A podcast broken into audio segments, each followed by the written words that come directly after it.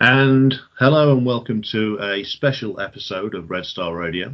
Today, as part of our new series, whereby we're looking to uh, interview somebody from who's going to speak about, with some knowledge from a uh, socialist or communist perspective, each of the uh, of the actually existing socialist governments that are out there in the world today. Our aim of doing this is to punch through the uh, miasma of lies and propaganda that gets put out about socialist governments that has always been put out about the official enemies of the uh, the capitalist uh, states in which we live.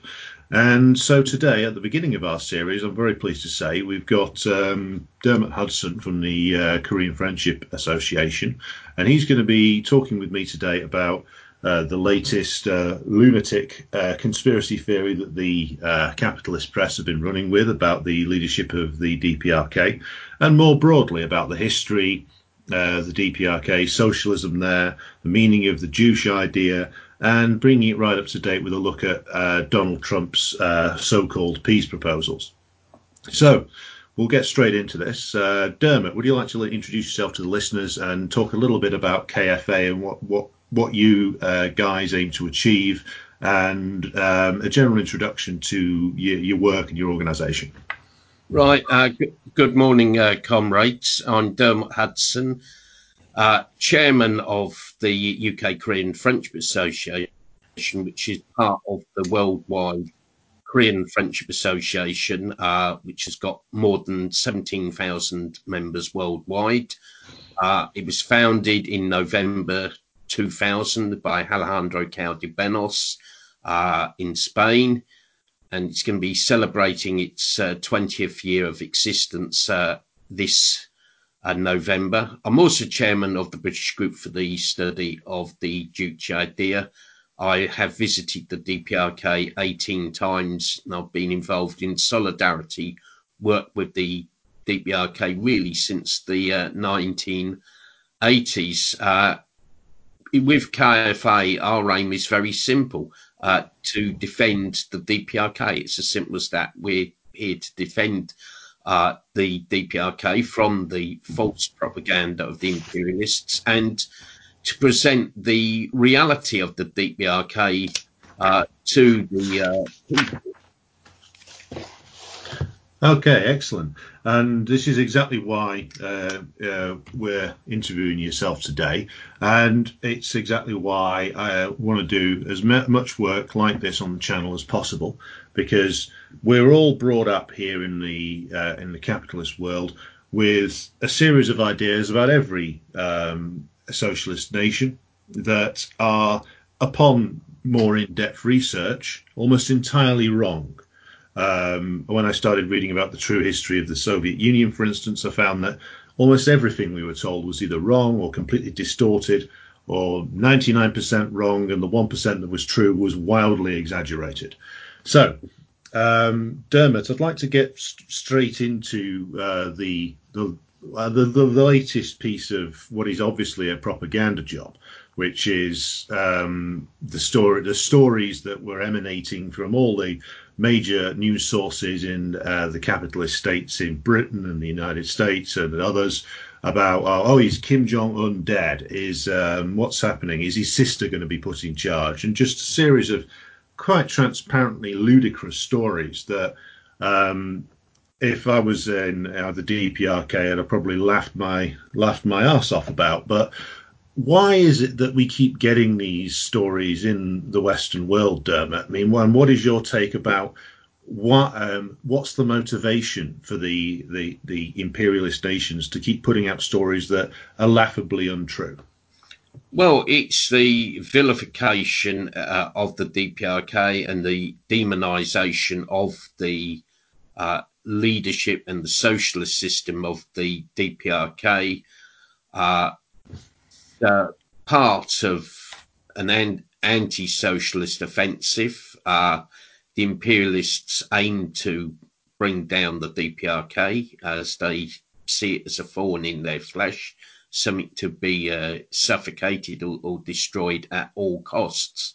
And part of this uh, campaign means that they uh, need to uh, mislead the public about the uh, truth of the reality of Korean socialism. And in the past, uh, there was a very big anti-communist uh, propaganda industry uh, that was focused on on the Soviet Union. And of course, you know, the Soviet Union went in 1991. Uh, so, yeah, the DPRK uh, became uh, one of the prime targets of this anti-communist propaganda industry, and it's the lies are now being produced on an industrial scale. Uh, sometimes uh, I think they're actually also uh, tinged with racism. You know, there's an element of uh, uh, race in some of the uh, anti-DPRK propaganda. you know, it's it's all down to the the old idea of the imperialists that anyone who stands up against them is is mad. You know, they coined the phrase years ago, uh, "mad dog," uh, meaning any sort of anti-colonialist, anti-imperialist leader who who challenged uh, them. And uh, this there's very much an el- element of this uh, uh, with their demonization of the DPRK.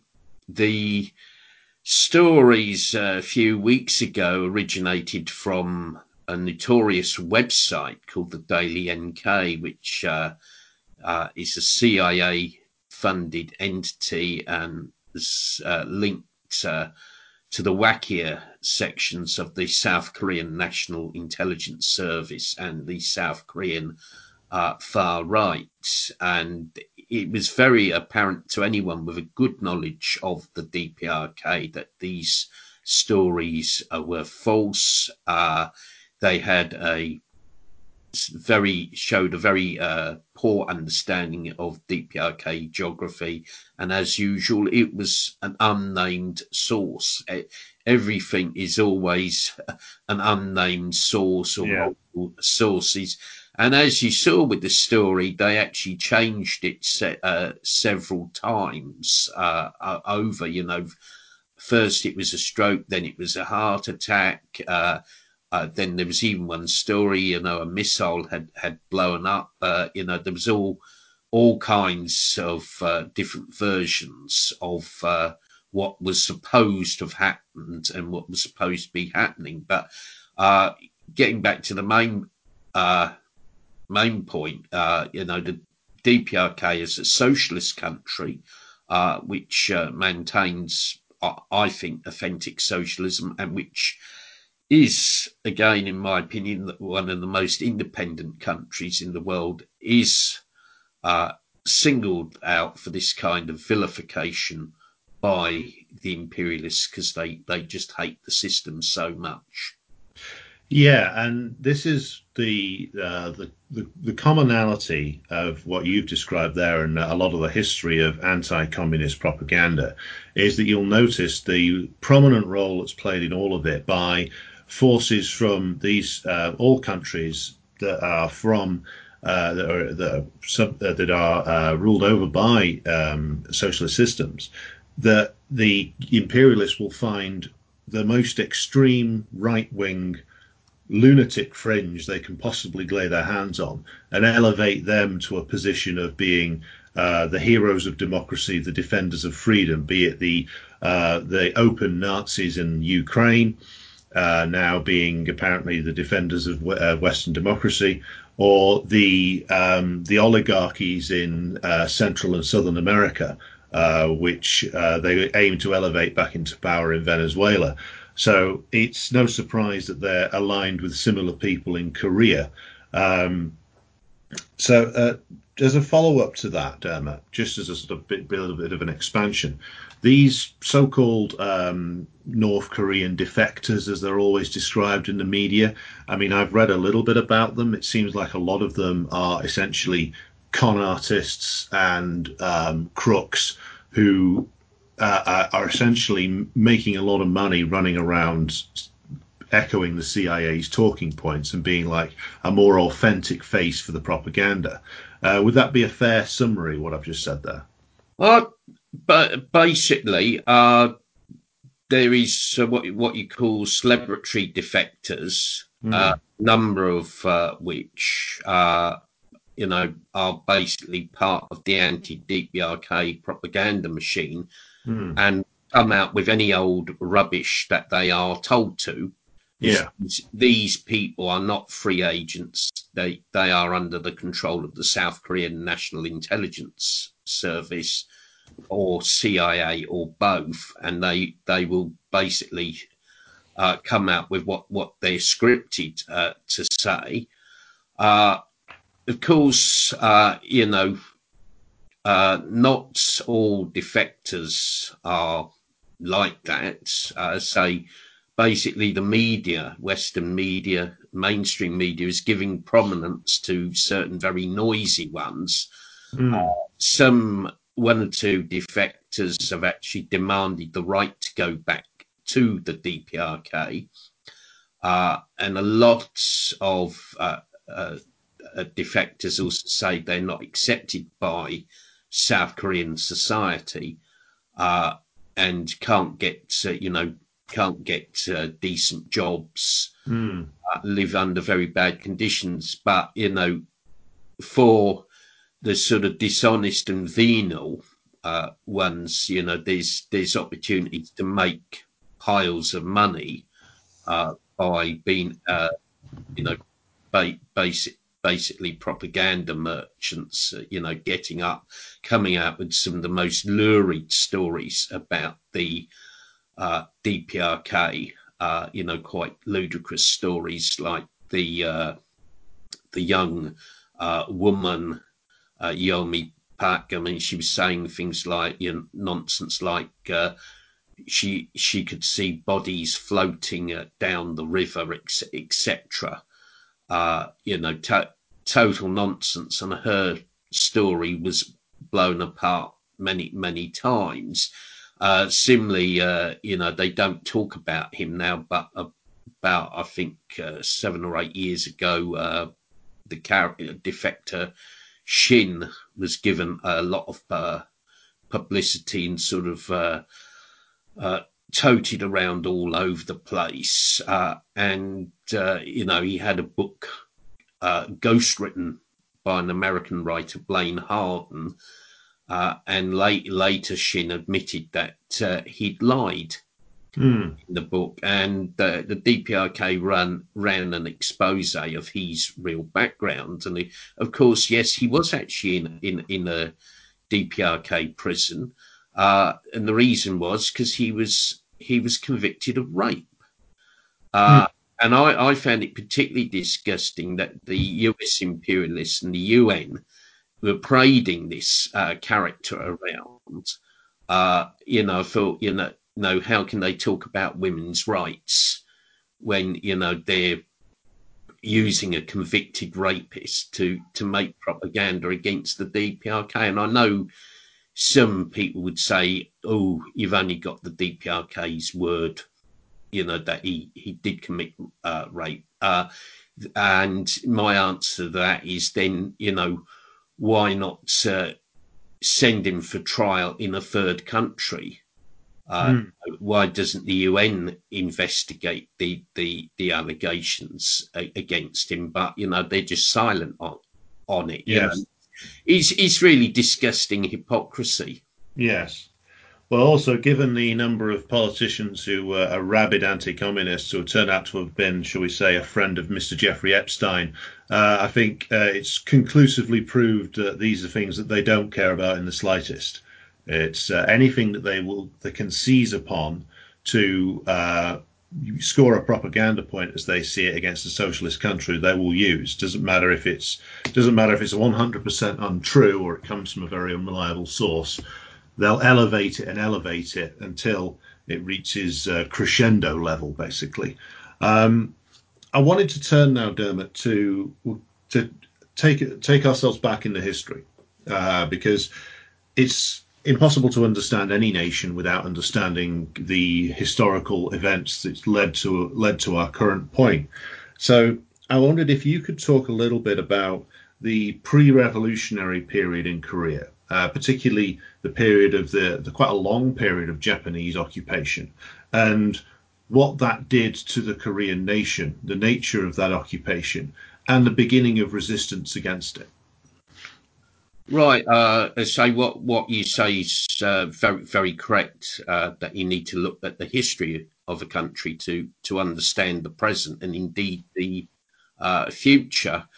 Uh, Korea was uh,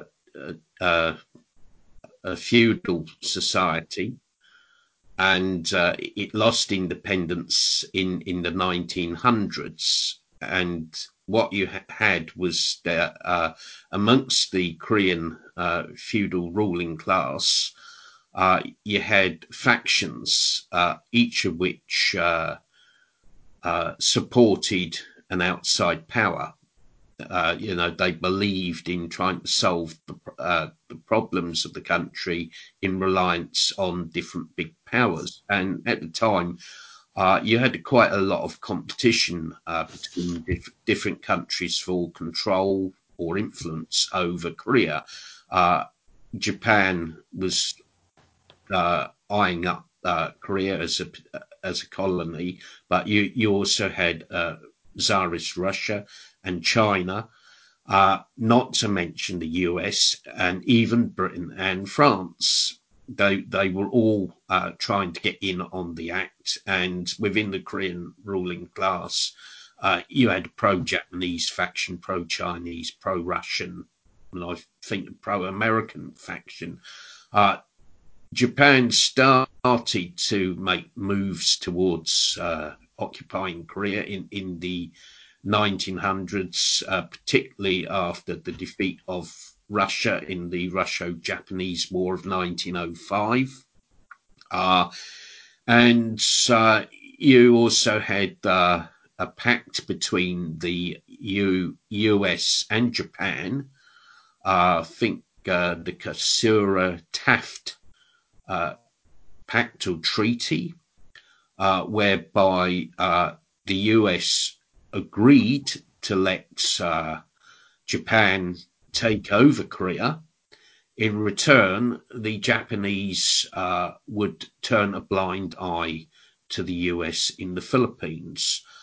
Uh, there were a number of uh, unequal treaties uh, signed between uh, the Korean feudal ruling class and Japan.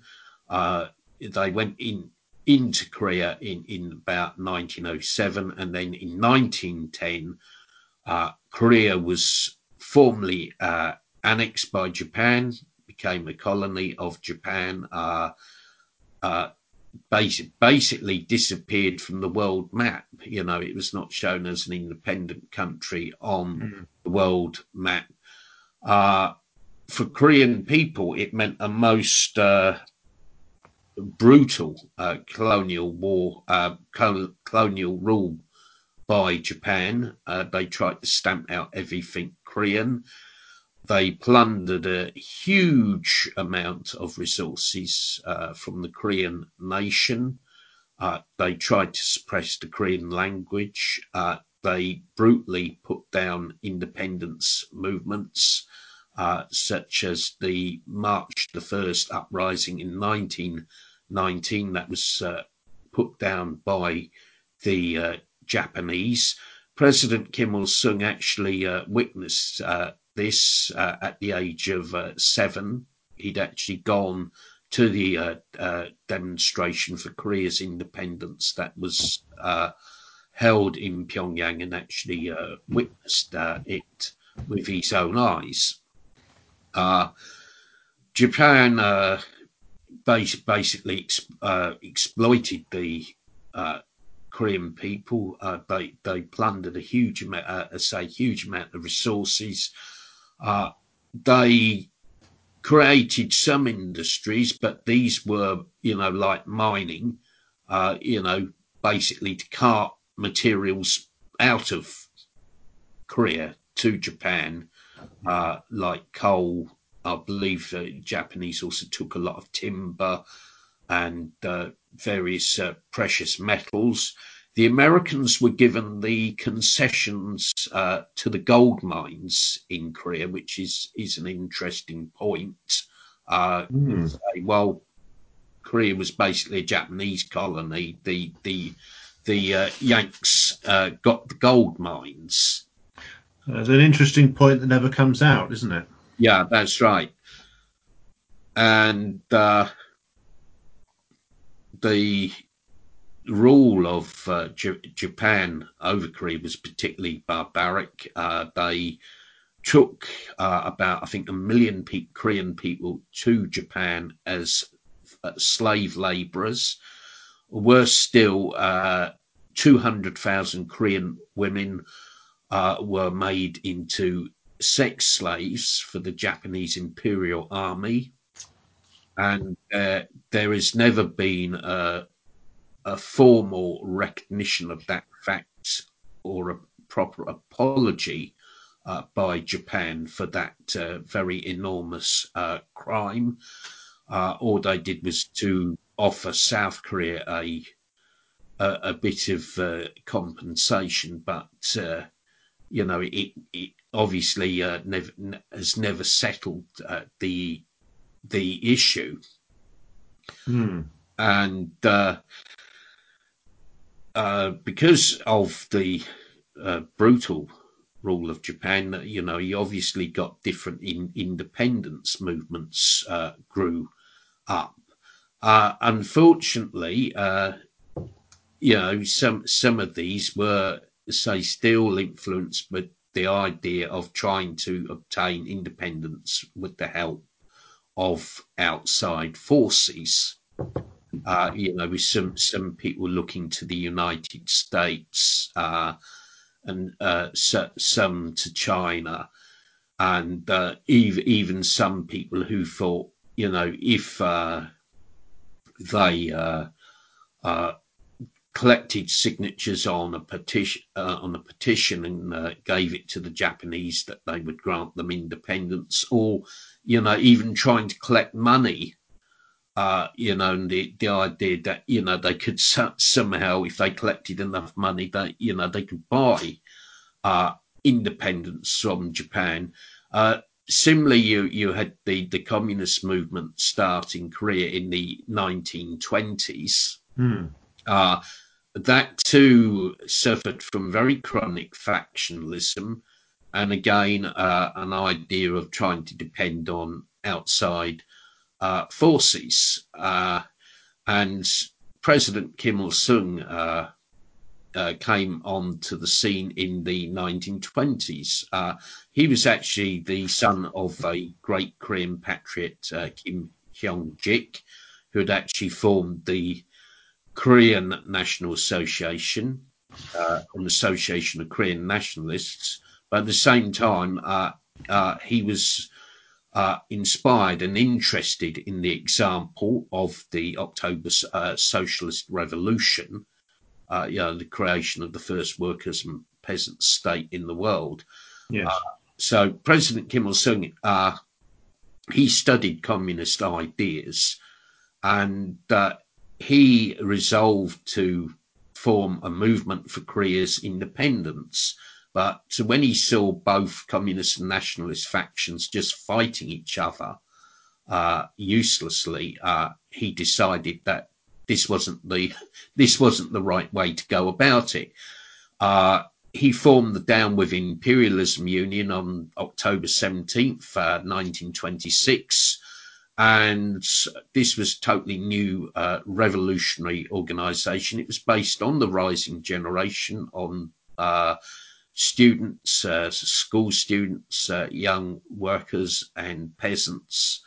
Uh, and it was untainted with the uh, factionalism and dependence on outside forces.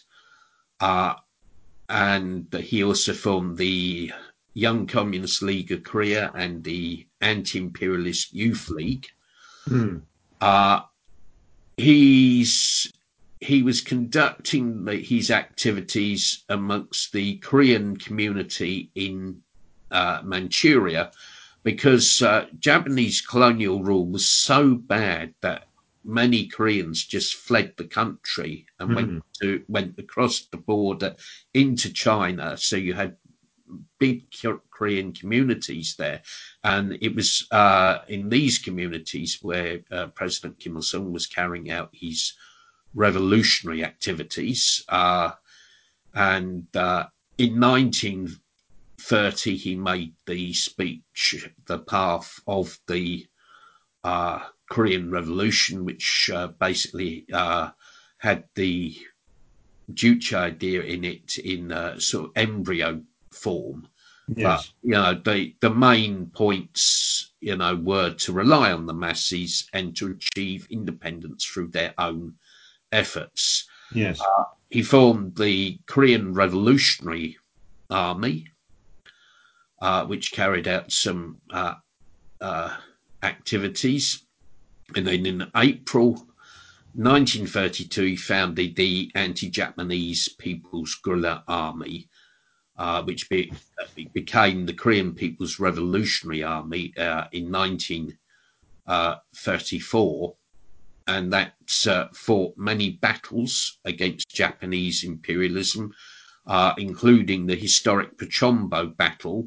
Uh, the significance was that, you know, they actually advanced in into Korea and uh, destroyed Japanese in, installations uh, uh, in town of Pochonbo, which is in, in the far northern part of Korea. Uh, so that was a very significant battle. At the same time, uh, he formed a united front body, uh, the Association for the Restoration of the Fatherland, and also the Korean National Liberation uh, union, which was you know based within the uh, Korean, the actual Korean territory, mm. uh, ra- rather than the the Korean uh, community uh, in China, and uh, they eventually, together with with the Soviet forces, liberated Korea from Japanese imperialist rule on the 15th of August 1945. Yeah. And am I correct in saying, Dermot, that when there was when this liberation happened, um, the southern part of Korea, what's now South Korea, uh, was was was that uh, initially occupied by the British uh, and the Americans? Is that is that why the division stems from? Right. Uh, well, the the British weren't weren't involved. Mm. Bas- basically, uh, you know, you had s- some units of the uh, Korean People's Revolutionary Army were actually operating in the south. Yes, and I I remember my first visit to the DPRK 28 years ago when we were in the Korean Revolution Museum and uh, the guide, you know, she she was showing us a big map of Korea, uh, where all the uh, different revolutionary activities were pinpointed, and there was some like I think red stars in the south. Uh, so someone said, "Oh, um, you know, why, you know, why wasn't there a sort of uh, united Korea? You know, uh, you know, why, why did you only have people's democracy in, in the north, not the south as well? And the, the guy said, uh, in quite an emotive voice, you know, because uh, of the US imperialists. And she said, oh, they did terrible things mm. uh, in South Korea. And what, what happened uh, was uh, the the US, I believe, were actually quite annoyed because they, they'd actually got bogged down in fighting the Japanese in Okinawa. Hmm. Uh, and they they couldn't get their forces to Korea very quickly. And uh, you know, ba- basically, uh, Kim Il Sung's Korean People's Revolutionary Army, uh, you know, together with the, the Soviets, you know, stormed into the northern part of Korea. You know, Japanese rule just collapsing. Uh, but you know the the US couldn't get its forces in, into uh, Korea, and uh, you had a lot of um, sort of international uh, meetings, uh, and uh, basically, an American colonel, uh, actually Dean Rusk, who became, I think, very prominent in US politics and bureaucracy later, just took a ruler and a pencil, uh, looked at a map of Korea, saw the 38th parallel, just drew a line with a pencil and said, you know, the US will occupy all uh, all of the areas uh, south of the 38th uh, parallel. Uh, what happened was the US armed forces didn't land in South Korea until the 8th of September. That mm. is three weeks after Korea had actually been liberated from Japan. And one of the first things they did was uh, you had people's committees which had been set up the length and breadth of Korea as instruments of popular rule. Yeah. Uh, the, the one of the first actions of the uh, US uh, was to order their dissolution uh, to their dissolution and to ban them. Yeah. Uh, and declared that South Korea was under the rule of uh, the US uh, military uh, government. Uh, and I, I remember it, in a museum in the DPRK saying, seeing the proclamation in, of, in English of, uh, uh, you know, US military administration in, in South Korea and, you know, basically say, saying that, you know, their word was law yeah. And, uh, you know, the the Communist Party in South Korea was was ba- uh, was also banned. Uh, many patriots and communists uh, were, were thrown in, in jail, and uh, you had a three year period of uh, direct U.S. military rule in South Korea. You know, where, where you know, an Amer- basically an American general was was in charge. I believe uh, it was a General Hodges. Mm. Uh, you know, he was, you know, it's basically replacing the old uh, uh Japanese uh, Governor General uh, within a, an American Governor General. in 1948, they created a puppet regime under Syngman Rhee. Mm uh, very much a discredited figure in Korean politics. Uh, he had been involved with the nationalist movement, with the so called uh, Korean Provisional Government uh, that had been set up by some bourgeois nationalists in, in the 20s, but didn't have any real support in, in Korea and, you know, was based in Shanghai. Uh, but Syngman Rhee uh, had particular notoriety because he'd, he'd actually embezzled funds of the uh, Korean independence movement. And as I had not li- actually lived in Korea for a very, very long time. Mm. lived, uh, he'd actually lived in, in the US and he, he was actually brought back on an American plane in, into uh, South Korea and put in, into power as as as a puppet. And, right. You know, the US created a puppet state to camouflage their uh, rule in South Korea. Yeah, uh, it's typical of the um, of the imperialists that they they always seem to find some deeply compromised figure uh, who will be beholden to them because they lack any popular support of their own. So Syngman Rhee stands alongside uh, plenty of other examples from that period and today of uh, puppet regimes set up with uh, fraudsters, embezzlers, crooks, and all kinds of uh, chancers. Yeah. So, uh, just to sort of summarise uh, what you said there, Dermot. So, you've, we, what you've got at the end of World War II, before the um, the American imperialists start their occupation, you have uh, a, a, successful war of liberation uh, led by Kim Il sung and uh, with the communists in a prominent and leading role in a, in a united front with the uh, the genuine nationalist forces. And you've got a really uh, sprouting from that liberation, you've got a genuine popular movement across all of Korea uh, looking to establish popular rule uh, through these uh, people's committees and through the setting up of a new government. And it's the intervention of the United States that crushes that in the south of the country and institutes a dictatorship. It, it, have I summarised what you've said there fairly? Yes, that that is very correct. That's it in a nutshell. Yeah. So, because I wanted to just uh, put it like that because that's literally the opposite of what we're told, isn't it? Um, that um, uh, the people of Korea wanted to uh, live in uh, some sort of uh, some sort of Disneyland um, that uh, would be provided by the munificence of the of the Truman administration. Whereas in actual fact, they, the Korean people had clearly made their choice in that they wanted uh, not, not just rid of the Japanese, they wanted to build a new and better society. Yes.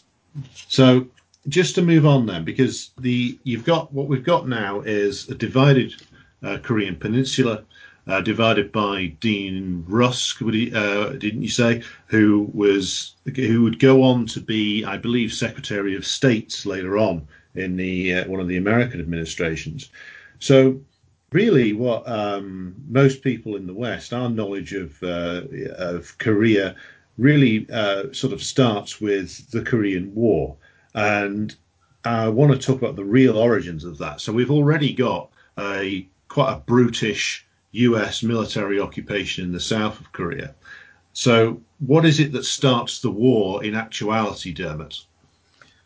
Well, uh, the US uh, one uh, didn't want to see uh, a successful uh, socialist regime or people's democracy in the uh, north of Korea. They wanted to destroy it. moreover, the Korean Peninsula is a place of great strategic and geopolitical importance. Mm. it borders on uh, Russia and China, or you know, at, in those days, uh, you know, the Soviet Union. Yes. You had the People's Republic of China, which was uh, founded in 1949, uh, and uh, the US uh, saw it as very important to occupy the whole of Korea so they could have uh, troops on the borders, uh, directly on the borders of the Soviet Union and uh, of uh, the People's Republic of China. And, uh, you know, it uh, would serve as part of their so called con- containment strategy. But in fact, in those days, the strategy of the US imperialists was uh, very aggressive, uh, not just what they called containment, uh, but uh, you know they had the so-called strategy of rollback, uh, of uh, you, you, know destroying uh, socialist uh, countries uh, by by force, and their their aim was um, not only to knock down the DPRK, which had been founded in September 1948, but also to reverse the Chinese Revolution mm. and even to conquer parts of the Soviet Union. And this this this was quite real. And you know, as we we see in that period, there were a number of uh, different attempts at uh, rollback by the US imperialists. I mean, the Korean War, or Fatherland Liberation War, as it's called in the DPRK, uh, was one of them. Uh, you also had, uh, I think, sort of counter-revolutionary incident in in East Germany in 1953 and Hungary. 1956, uh, but you know I'm not not going to talk uh, about uh, other countries the uh, US basically had uh, incited uh, Syngman Rhee, uh, who had sort of very vain dreams of uh, ruling over the, the in you know all of Korea in its entirety. Mm. Uh, as as you said, it was a very brutal fascist dictatorship. One American writer actually said it's wrong to call uh, Syngman Rhee a fascist. Uh, you know, he's his ideology comes from the era before fascism. Uh, you know, it was uh, Bourbon, I think, was the term used. Uh, there was terrible repression of the, the left and communists in South Korea. Uh, you know, about 100,000 people killed uh, in in South Korea by by the South Korean puppet regime and the US imperialists. You know, they put down uh, an uprising on Jeju Island uh, in in 1948, and I think they uh, killed about a quarter of a third of the population uh, there, and uh, the U- U- US. Uh, uh, established a South Korean puppet army, but it was under their control. It was under a US military advisory group in uh, South Korea, and they started to plan to conquer the DPRK mm. to invade it. And originally, uh, from what what I've seen, the original plan was actually to start the war in 1949. Right. But uh, that actually had to be put back due to uh, a number of uh, uh factors. You know, one of them obviously that was that the Syngman Rhee regime was very unstable. Uh, and there, uh, there was a big military pact between South Korea and the US in, in January 1950 uh, and they were supplying South Korean forces with a lot, uh, a lot of weapons. Yeah. Uh, the DPRK was uh, committed to peaceful reunification. yes. in even weeks before uh, the war broke out, they uh, sent two emissaries in, into South Korea with uh, proposals for peaceful re- reunification. Uh, they they made uh, you know proposals uh, to merge the two parliamentary bodies of the North and the South, for example, but the, these were obviously ignored by South Korea. Yes. And, in uh, the lead up to the outbreak of the war, uh, in fact, one week before the war started, John Foster Dulles, the notorious figure, yeah, very uh, very anti-communist, and one of the people associated with the so-called rollback strategy, he visited South Korea. Uh, actually toured uh, frontline areas. You know, there's there's a picture of him in, uh, uh, in, I think think wearing a sort of cowboy hat, you know, with a map in front of him and with, with you know South Korean figures beside him. Mm. And this was just a week before uh, the war broke out. Uh, and I think think that's very significant. Uh, you know, Western history books will, you know, basically airbrushed that fact out of it. Yeah, I think that is very strong evidence that the uh, US and South Korea started the the war because uh, he's you know it cannot uh, be a coincidence that he was there one week before the uh, war started and uh, uh, he made a number of uh, uh, cryptic speeches uh, mm. to the South Korean National Assembly and uh, to uh, Syngman Rhee said something like, uh, "We hope you'll play your part in the great struggle for freedom."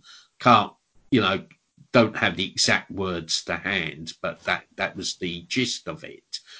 And he returned, came, came back from South Korea and uh, went to uh, Tokyo, uh, where he had a meeting with uh, different American uh, generals. Mm. and then on the 25th of June, the Korean War or Fatherland Liberation War started, and it ba- basically uh, the US uh, used the South Korean army uh, to provoke the war. They yes. started an, uh, an offensive uh, uh, across the 38th parallel and managed to sort of get get about two or three kilometers in into the areas of the DPRK. again, something that that uh, you know the school textbooks will airbrush out. They also uh, uh, claim they'd captured Haeju uh, city, which is a, a, a, city in the southern part of the DPRK, uh, and you know broadcast uh, captured it. so the you know the idea that they didn't attack first is is is is clearly nonsense. Yeah.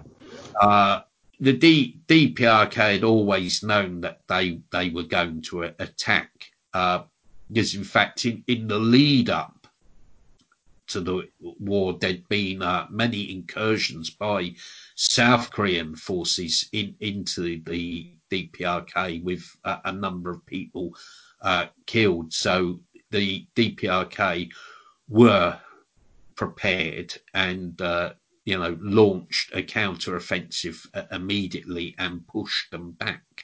Mm. I I can tell you, uh, uh, you know, an interesting story just very quickly. Uh, Go ahead. When when I uh, first got got start got involved with uh, Korea Solidarity, and I was in the old Communist Party of Great Britain. Uh, so um, sort old uh, old member who was uh, who'd been a school teacher sort of piped up, and he's he said, uh, you know, when when the Korean War broke out, uh, you know, he'd actually been taking a party from his school around a newspaper office yeah. in London, and the ticker tape, you know, the I think telex or whatever it was. Yeah when they uh, started uh, actually read, you know, South Korea has attacked the North. Yeah. And that's what he saw. And he said, but, you know, an hour later, that had been changed to North Korea it has invaded South Korea. that's, that's, a very telling fact. Yeah. Uh, uh, also, uh, again, it can be looked up. A famous American journalist, John Gunther, was actually in Tokyo, and uh, and he was with a couple of American Army officers, and uh, one uh, one of them was called away to the phone, came back, and he said, "Oh, South Korea has attacked the North." Hmm. And sort of Gunther said, "Oh, he must have made a mistake, must have been confused or, or something." But that was that's what was actually said.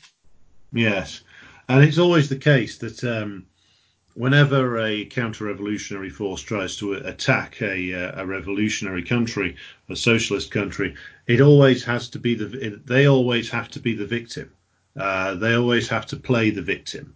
Yeah. Uh, be it um, right up to today when whenever uh, the Americans try something in Venezuela, for instance, it's always that they're responding to the horrible aggression of uh, Maduro or something. And the really uh, drawing on what you've said there, Dermot, the idea that um, that the uh, the Koreans would want to would actually want to wage war upon each other, following a successful struggle against the Japanese, and the awful reality of the Japanese occupation for well 40 years or more. Why on earth would uh, Kim Il Sung and the the communists of Korea really wish to wage war against other Koreans. It doesn't make any sense any more than it would have made sense for uh, in uh, for Ho Chi Minh and the Vietnamese, who were also wanting to around about the same, uh, just a little bit later, um, try and they were desperate to try and reunify their country peacefully as well. Um, but we're supposed to believe the propaganda that somehow uh, these the, all these countries were desperate to prolong these terrible wars, which had cost them so many millions of lives. It's ludicrous when you actually sit down and think about it, isn't it? Yes. Yeah. Absolutely.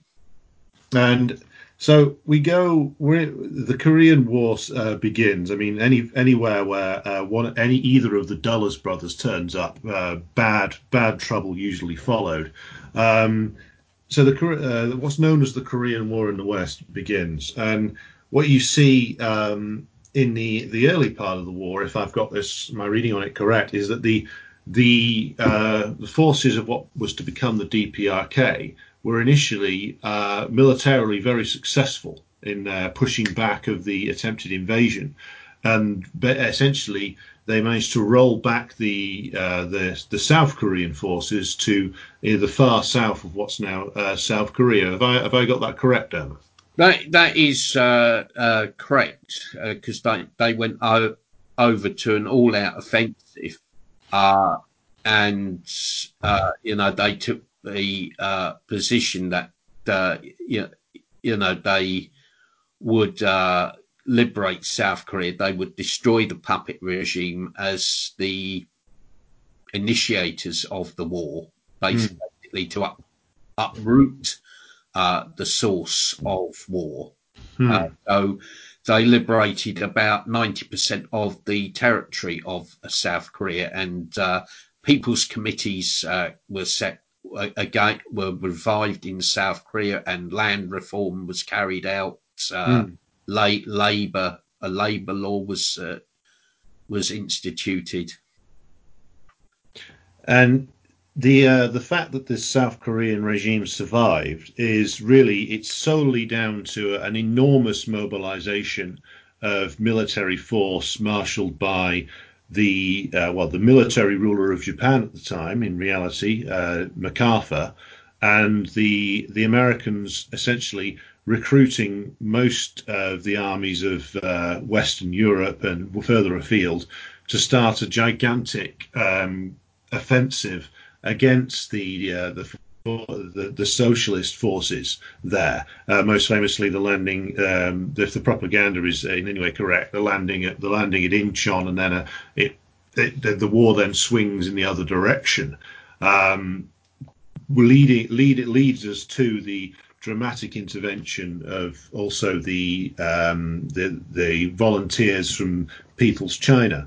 Uh, but Dermot, can you talk about that and the, the, the, the backwards and forwards motion of the war and also the the effect of the war on the Korean people as a whole, because it would wrought a huge amount of destruction, if I'm correct.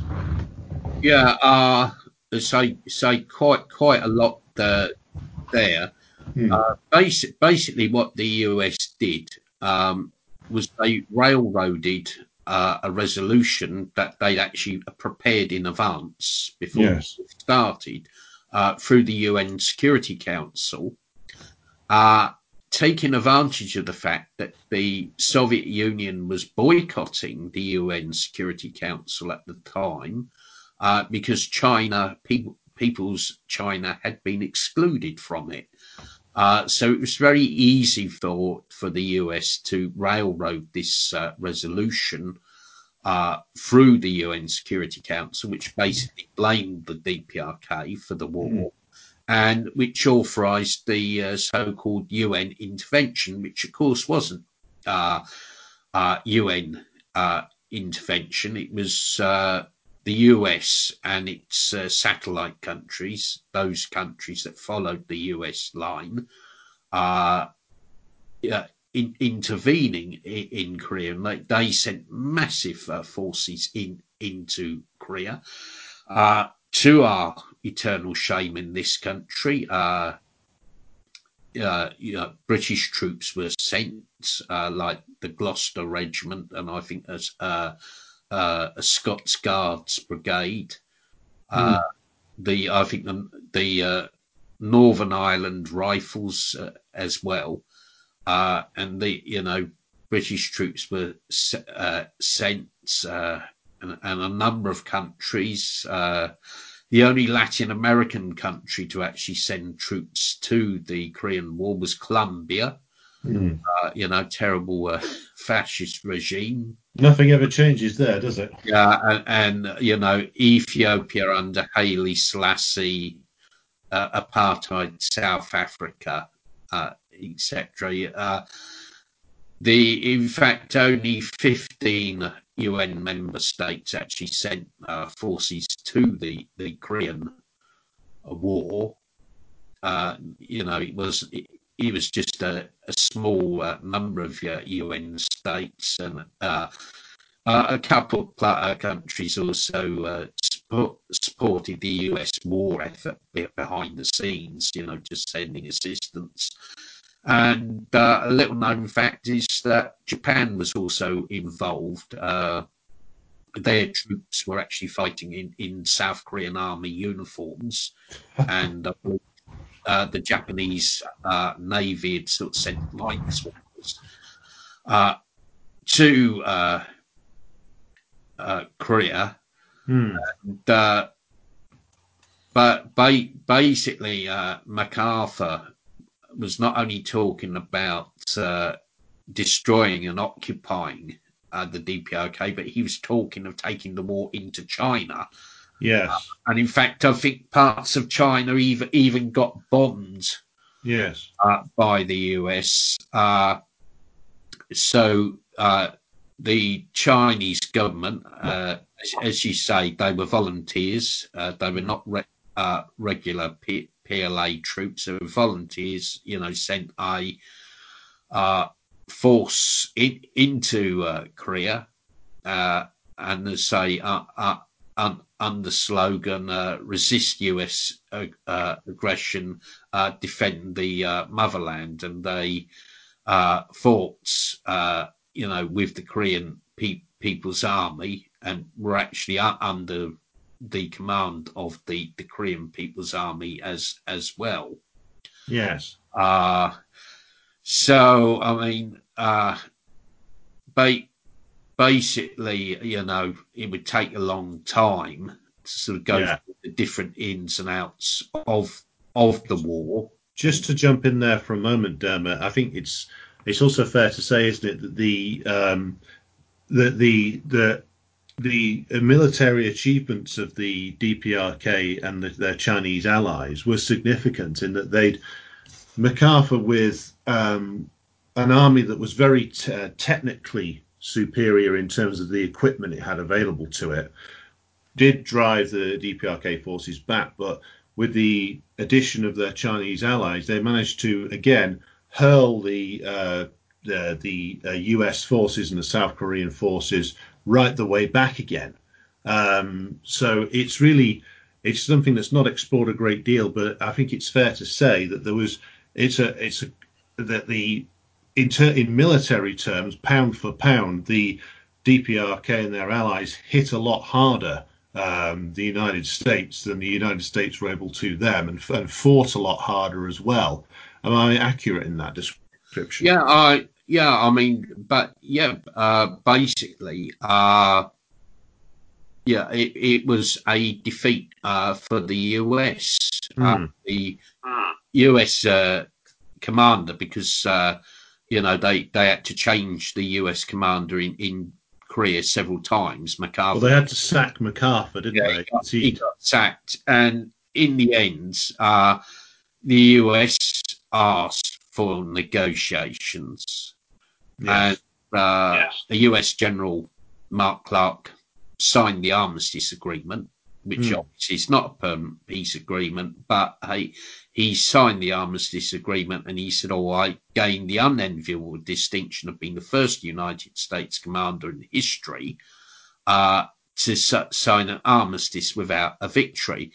And in fact, the armistice agreement also contained a provision that uh, the US would withdraw from South Korea and that there would be an international conference on Korea's uh, future. And of course, you know, they they uh, never adhered to that clause, but that's that's uh, a different uh, story. And uh, uh, a right wing military, US military historian, Bevin Alexander, and you, you can Google the book you know, he, he wrote a book called Korea, the Lost War. Mm. He said, oh, it was the first war we, we lost. Uh, the US uh, losses in, in the war were, were very, very big, uh, you know, far even if you accept the US's own sort of doctored and scaled down figures, uh, the losses were, were, greater than, say, in Iraq and Afghanistan. Mm. Uh, and it was, you know, there were a lot of military disasters for for the the, the Americans because in the first stage of the war, uh, when when the sort of DPRK uh, went into the south and liberated Seoul on the third day of the war, yes, and uh, you had this big battle um, between the US 24th Division and the KPA at Daejeon. Uh, you know, at that point, you know, the Chinese were not in Korea, and they they captured General uh, William F. Dean. Mm. I think, I, I mean, I may be wrong about this, but I think that was the first ever time uh, a US general got captured by opposing forces. Uh, I think I think I did. I don't think that even happened in the Western Front in World War Two. Yeah, uh, I think that's the most. That's the first I've heard of that. Anyway, the, I don't think they. I think the most senior uh, officers of the U.S. Army that ever got captured by the, the Nazis was like colonel or uh, slightly below general level, but never a, a, a full-on commander. Yes, uh, it was a humiliating uh, defeat for the U.S. Um, anyway, uh, so just coming on to you know you, you, you asked about the the effect of the war on the yes. Korean people, and uh, you know the human and material losses were massive. Uh, there, I've seen a figure that 1.2 million people were basically killed in cold blood by the US occupiers. We're talking massacres of um, unarmed uh, civilians or uh, people who had surrendered. That's right. Uh, you know, this this is uh, the US just massacring uh, civilians, and that excludes the uh, toll uh, from uh, the bombing. Yes, is another question. Uh, my, myself, I visited the Sinchon Museum, uh, which is like a, a memorial to those killed by the US, and it's also an anti-US education centre uh, and Sinchon's uh, sort of counting the southern part of the DPRK, and there the US killed 35,383 people, basically a quarter of the entire population in mm. six weeks. That would give you some idea of the enormity of it.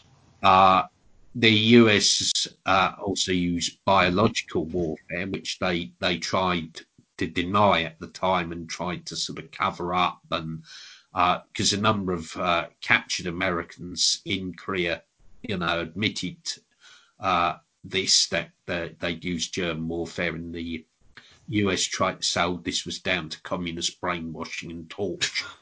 Uh, Manchurian candidates, damn it. that, that's right, but I mean, uh, you know, I think in the last couple of years, uh, sort of research uh, has unearthed that this did indeed happen, and that is a crime of great enormity. You know, because biological weapons are obviously outlawed by all international treaties. Uh, it also doesn't it? It also echoes has echoes of what the um, the Japanese forces did in in occupied China. They were um, using crude and primitive biological weaponry on the Chinese there. Uh, so it's the echoes of the um, the Americans' uh, former opponents in the Japanese imperial occupations. Uh, uh the very there's very loud echoes there, isn't it? Yes, uh, that's uh, that that's correct. And the US carried out saturation bombing of the DPRK virtually from day one and uh, they actually dropped one bomb per inhabitant in Pyongyang. Uh, I think the U.S. Air Force general said that they would that they'd run out of targets uh, yeah. in, in in the northern part of Korea. Mm. the destruction was immense.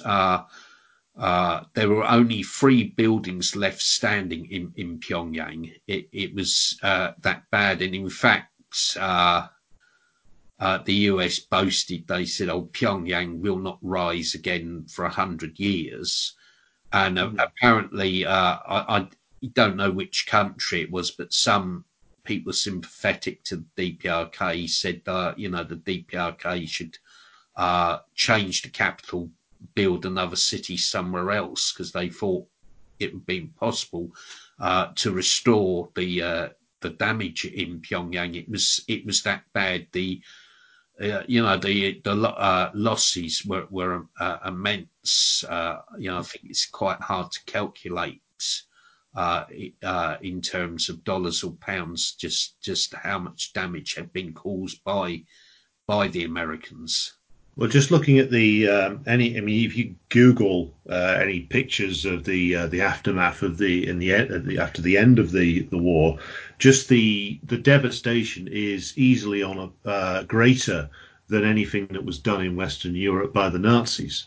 Um, yeah, even right. somewhere like, I mean, it's on a on a par with uh, the damage that was done to civilians in Japan by the firebombing of like places like Tokyo, perhaps, but even greater than that, in that or everything was destroyed. It's almost as if the attitude of the U.S. imperialists is is well, if we can't have it, neither can you. Yeah. Uh, if we can't if we can't win, then we'll make sure that you are destroyed. Uh, that seems to be their modus operandi in every war they fight. Yes. Yeah. Um, so we we find ourselves at a point where, in the in the history now, you've got the Americans have essentially been defeated in all but name. Uh, the armistice is essentially more of a it's, it's just about saves their face. Um, you've now got a divided Korean peninsula between a US puppet regime in the south and you have the beginnings of the uh, the Democratic People's Republic of Korea in the north. So I want a, a slight change of pace, Dermot. I want to now look at the an idea which is much mentioned uh, amongst leftist circles but very seldom understood, which is the the Juche idea, which was the um, the ideas of uh, Kim Il Sung and then developed by his successors. Um, now, I'd like to you, if you can, just to give an introduction to that to our listeners, just to um, say what it is, how it has guided the uh, the governance of uh, the DPRK, and how it um, how it lives on and has continued to be developed to this day. Right. Okay. Uh, again, a very very big uh, task uh, here. As you say, it's something uh, is massively uh, misunderstood by Western leftists, uh, mm. and hmm. there's a lot of, uh, I think, wrong wrong ideas uh, about it. Uh, you know, so, some some people say it's simply self reliance. Uh, there's an element of truth in that, but that that doesn't give you the full picture. Mm. It, it's um, based on the philosophical concept that humans are the, the masters of everything and uh, can uh, determine their, their own destiny. That's, uh, you know, trying to put it uh, in a nutshell in philosophical uh, terms. Uh, the whole experience of, of, Korea was, you know, one of different outside powers trying to uh, dominate, to exploit, to control the, the country. You say you, you had Japan, which we spoke about uh, earlier, and uh, you know obviously the the US as well and other Western powers, and you also had the the situation where the DPRK was on the uh, doorstep of the uh, two big socialist countries, uh, which uh, also uh, had their own ideas about, uh, you know, how, the uh, DPRK uh, should develop. And I say, the Juche idea goes right back to the speech President Kim Il sung made in 1930, The Path of the Korean Revolution uh, he later used the term Juche for the first time uh, in December 1955 when he made a speech to party propagandists, uh, stressing the need to establish Juche in ideological work and that everything uh, should center on the needs of the Korean Revolution. Uh, the establishment of Juche was also bound up with the struggle against modern revisionism, which had appeared in the socialist camp, and the struggle against uh, big power chauvinism. Uh, the USSR had become uh, revisionist in uh, around 1956, Khrushchev's mm. Speech to the 20th Congress.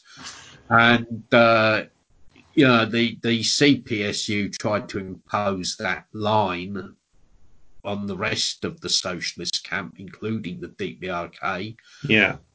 And you uh, you had an incident where where uh, different uh, factions in in the the leadership of the Workers' Party Korea tried to seize power each uh, with the backing of outside countries. And also at the time, you know, the DPRK was uh, was recovering from the war damage. It was embarking on industrialization, uh, and it was embarking on the full scale socialist transformation of the productive forces. Uh, so there was a need for solutions based on the uh, Korean uh, reality. Uh, but you know, some people were trying to copy uh, foreign models or uh, insisting on a very dogmatic sort of textbook approach and was saying, "Oh, you can't do such and such because." Uh, you know, Engels uh, didn't say this and and this kind of thing. so that there was a need to move forward, mm. Basically, and this meant actually struggling against uh, the these forces that were the, that were holding uh, uh, the uh, socialist revolution in Korea back. So yes. that's why uh, President uh, Kim Il Sung established uh, Juche. And in terms of, I mean, what, what the listeners will want want to know what what does it mean in bread and butter terms, yes. rather than ter- uh, the uh, philo- uh, philosophy uh, philosophy. And in sort of terms of practical pol- uh, politics, uh, it it means uh, Juche ideology, independence in politics. You know, the DPRK is not a satellite of another country. You know, it's got total political independence. It means self sufficiency in the economy. Mm. Uh, that doesn't mean to say that they reject totally any foreign assistance or cooperation or sort of close the economy.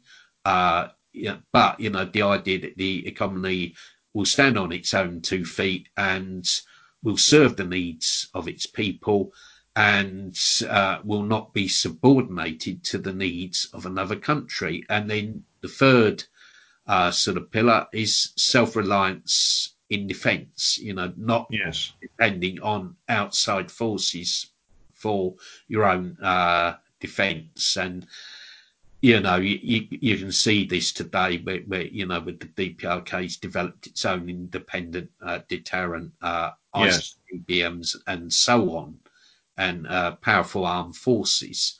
Uh, so that's it in practical uh, terms. Uh, Chairman Kim Jong Il, uh, he developed the Juche idea in depth and systematized it. Uh, he wrote the treatise on the Juche idea in 1982, mm. which looked at uh, the Juche idea in philosophical terms, you know, the idea that, you know, man is the master and decides everything, the idea that the popular masses are the uh, makers of uh, history, and uh, he defined man as having the qualities of independence. Uh, you know, the idea that that uh, man or humans want, you know, uh, intrinsic, intrinsic uh, want to uh, live as masters of their own environment. Mm. The uh, idea of creativity, you know, that they they have the power to reshape the environment, and consciousness, you know, simply meaning they they are conscious of their role, mm. and you know, saw these three features as being interlinked, basically uh, dovetailing. Yes. So just to uh, pause there for a moment, Dermot, I want to um, just uh, sort of go uh, draw on that because again, the uh, everything you've just talked about there is that's literally the the opposite of how uh, the DPRK is always portrayed, how its leaders are portrayed, how its systems of thought are, are portrayed, and more specific specifically the idea of the DPRK as they from the earliest stages they're building socialism on their on their terms and according to the specific conditions of that they found themselves in so they were never um, just the um, uh, any kind of satellite of either uh, the uh, the PRC or the USSR, particularly after Khrushchev's um, so-called secret speech. Uh, in reality, um, Khrushchev carpeting himself before imperialism. Um, the uh, the development of socialism in the DPRK uh, proceeds on independent lines, and it, uh, also it's important to emphasise that this idea of independence did help them uh, uh, in their recovery from the war, and also to build to build a genuinely independent nation going forward. And I think that one of the things I want to emphasise to listeners is even back 60 years ago, to build uh, a nation that was independent of the superpower blocs, especially a small a small nation that was recovering from horrific damage of a long-term war and occupation, is a tremendously difficult thing to do. So, moving to like the achievements of socialism in uh, the DPRK, um, it's often portrayed as uh, in the in the Western media as, as, oh look at it, it's backward, it's they're all starving, etc. But I think it's important to emphasise that coming from a point of total destruction in uh, the early 1950s, that DPRK economy and society made huge advances uh, up in, in the over the period of the next 30 years. So, Dermot, can you talk a little bit about how they recovered from uh, the destruction of the war and the the achievements of the initial socialist period there. Right. Uh, well, as, as, you say, the war damage was immense. I, I think to us quite unimaginable, and that had actually been basically uh, cleared away by about the late fifties. Uh, DPRK uh, had uh, recovered from from the war by 1956 and embarked on the uh, five-year plan for in, industrialization and uh, you know uh, the DPRK economy uh, grew at an astonishing rate. In one year, uh, the increase in industrial output was 36%, uh, which was actually even faster than the 20% uh, that was achieved by the Soviet Union in the uh, 1930s, and the, the five year plan was uh, fulfilled ahead of schedule. Uh, the DPRK had become a, an industrial state by 1970. Uh, the uh, economy grew at the rate of 19% per, per year between uh, 1957 and uh, not, 1970. Uh, uh, the DPRK was able to sort of turn out uh, big machines like a 6,000 ton power press. It was able to make its own lorries, tractors, bulldozers, and railway locomotives to get, give an example. Uh, the the big power chauvinists had tried to uh, oppose uh, the uh, DPRK's industrialization and even uh, had uh, sort of made jokes about uh, you know the DPRK building electric railway locomotives where, where, where an ambassador of an unnamed country said you know, you know something like he would he eat his hat or something, something words to that effect if the DPRK produced its own electric locomotive. Um, mm.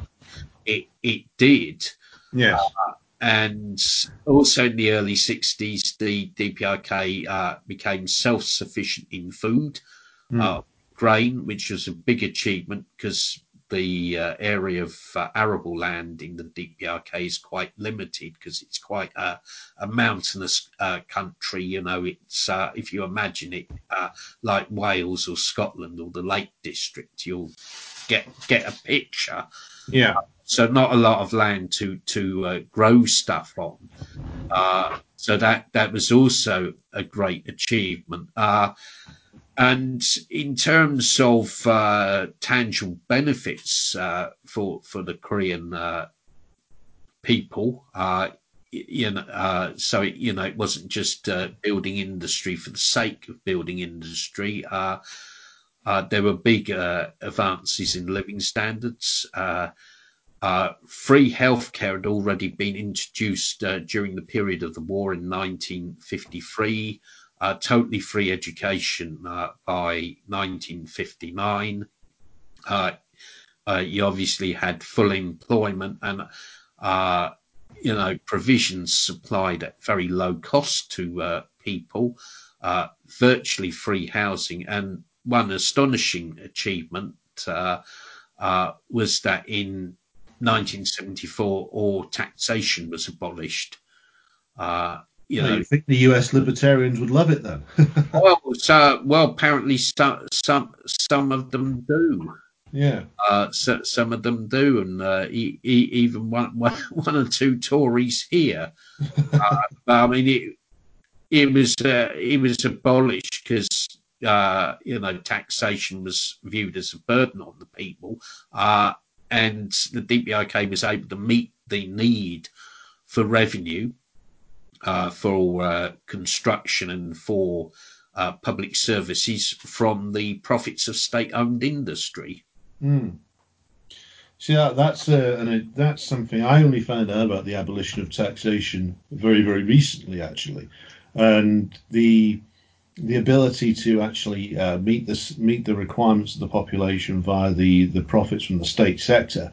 Again, that's a that's a huge achievement again for a, a small nation recovering from an incredibly destructive war, and that's uh, something that, that that should be uh, more, much more widely known and in fact celebrated.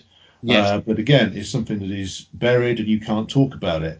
And this is uh, this is one of the big um, scandals and one of the big secrets, certainly of the um, if you think about the period after the uh, the end of the Soviet Union, which is that you the the number of courses I remember from my days in university about governance in the so-called third world. How do we develop the? How are these countries going to develop? How are they going to develop systems that uh, uh, aren't corrupt and that benefit the people? And all these the usual um, pablum that these people come out with. And the actual reality is that the biggest achievements in the world and the the, in the, the, the newly freed countries under for, formerly under imperial occupation, they're the, the the best way to actually guarantee the true development um, in the way that benefits the people in ways that secure true independence was always through socialist methods pro, uh, applied to local conditions. And the case of the DPRK in the period after the war um, proves that again, doesn't it, Dermot? Yes, that's absolutely correct. Mm. So, um, but not that you'll get that in a um, in a global governance course anytime soon. yeah. But um, I want to talk about so the the period um, after the fall of the the socialist bloc in the in in Eastern Europe and the USSR, because the I think it's uh, it was a, as an, an, object of extreme bafflement and in um, for the the Western powers that uh, places like the DPRK um, survived the the end of the USSR. But drawing on some of what you've said before about uh, the Juche idea and the way that uh, DPRK socialism was developed, they were actually were they is it fair to say they were actually in a better position uh, to survive the sudden implosion of the USSR than many other places because of their emphasis on independence and as much as you can self-reliance yes i mean absolutely uh, the DPRK had built up an independent economy mm-hmm. and uh, you know had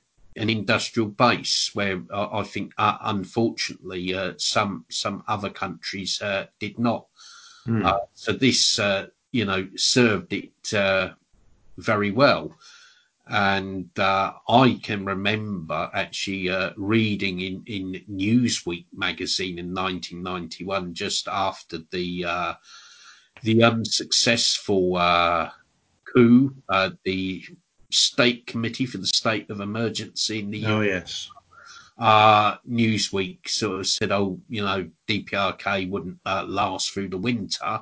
Hmm. It was bound to collapse. And, uh, you know, I lost count of the number of times different uh, journalists, so called uh, academics, so called experts on the DPRK predicted the uh, collapse of uh, the DPRK. There's no denying that it, it faced a very difficult uh, situation, but uh, as as you say, they had the Juche idea, this uh, self reliance and an in, industrial uh, base.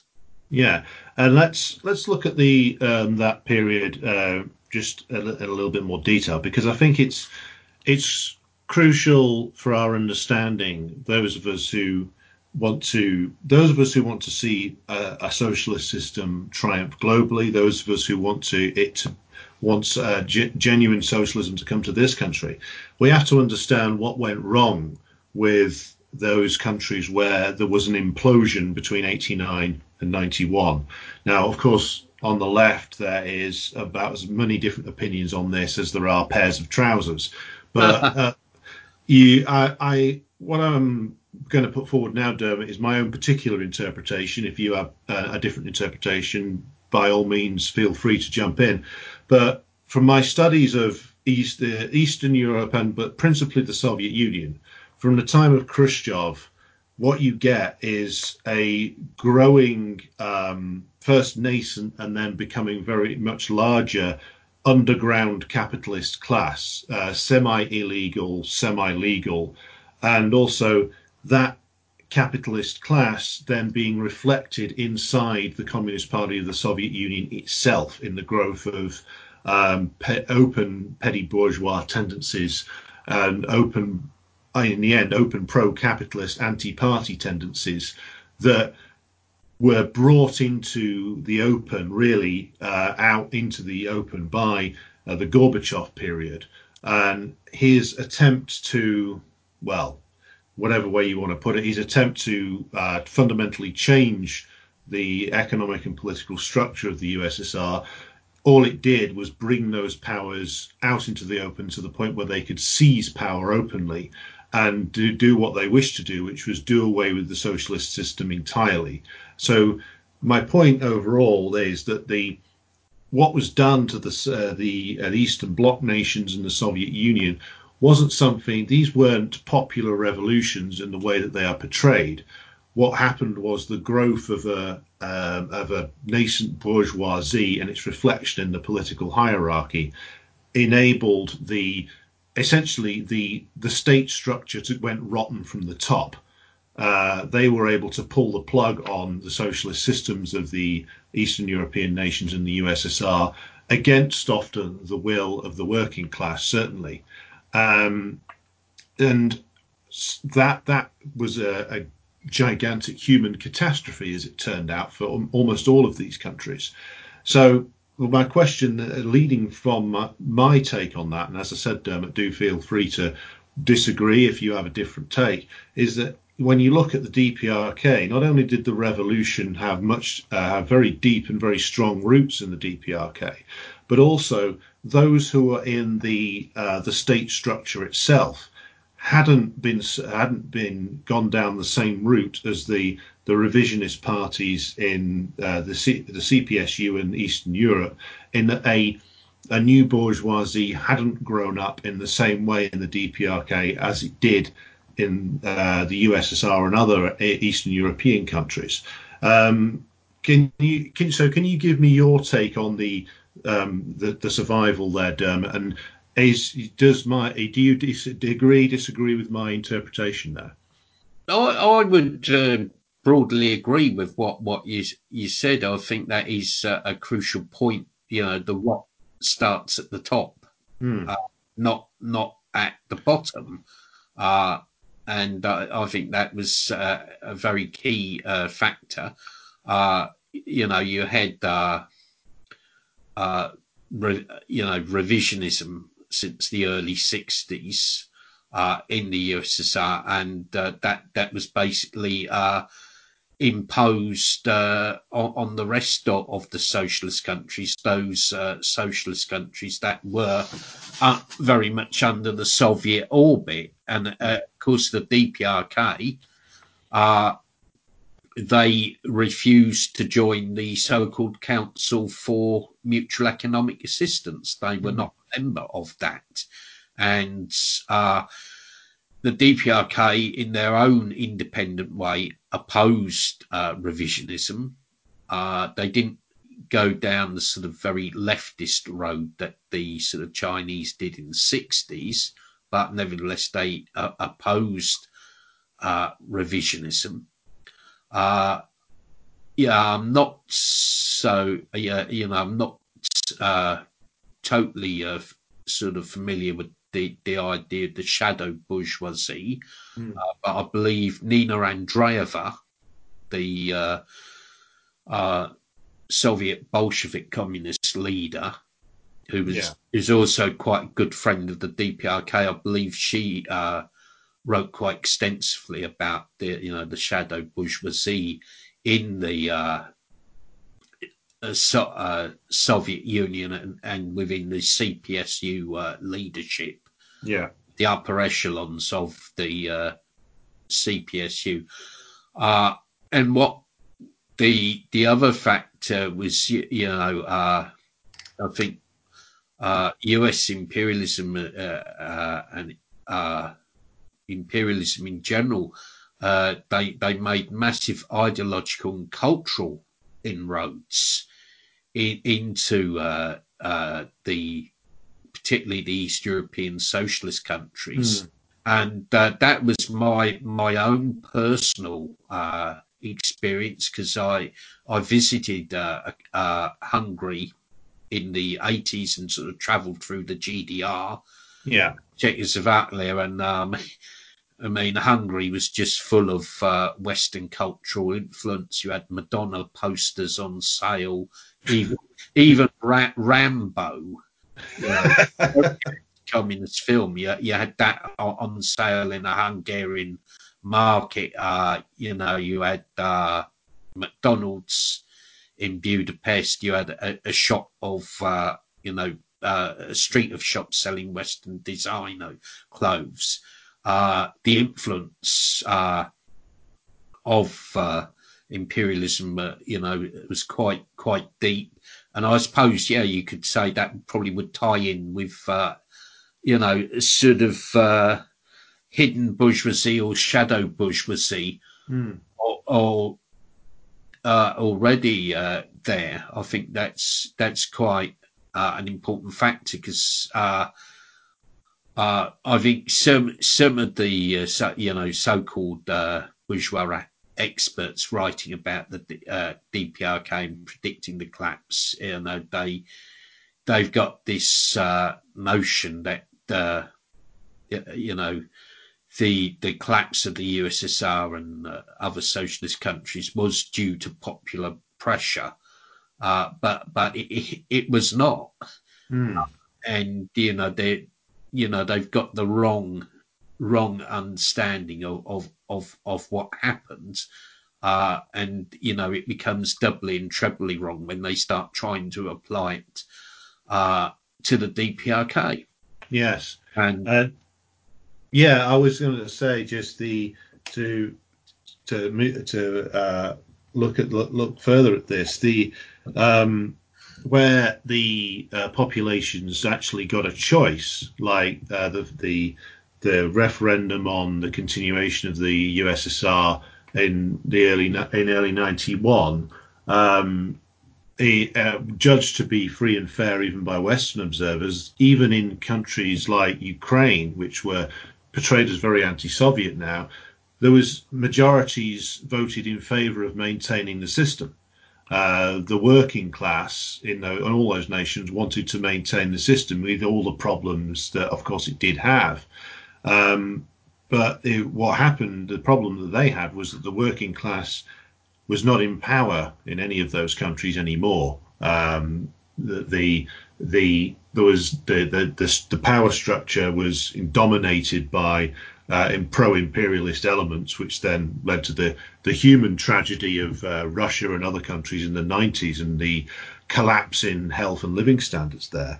But that leads me to my next uh, point, uh, bringing us more up to date, Dermot, which is the period of the 90s into the 2000s, which um, is gonna is it, when everybody, all the bourgeois so-called experts expect the DPRK to implode, it doesn't, and you you have um, the the death of President Kim Il Sung and the coming into power of Ki, of, of, Kim Jong Il. Um, so how uh, how does the uh, DPRK get through this period in the 90s, which is so difficult for um, themselves, also reflected in the uh, what was Castro called the special period in Cuba, um, a period of great pressure on the on the socialist system and huge counteroffensive from the forces of empire. So, where the, but the DPRK comes through that. So, what are the major reasons for them being able to get through that very difficult period, Dermot? Right. Well, as, as you say, it was a very difficult period uh, for the DPRK It's called the arduous march and forced march uh, period in the DPRK. Hmm. Uh, when you, as say, you you had the uh, loss of President Kim Il Sung, but you also had the collapse of the World Socialist Party and, and, a series of uh, natural disasters in the DPRK. Uh, that uh, Chairman Kim Jong Il firstly uh, took the line that so long as they have the party, the government, and the people, mm. in the hmm. territory of Korea, that they uh, would survive.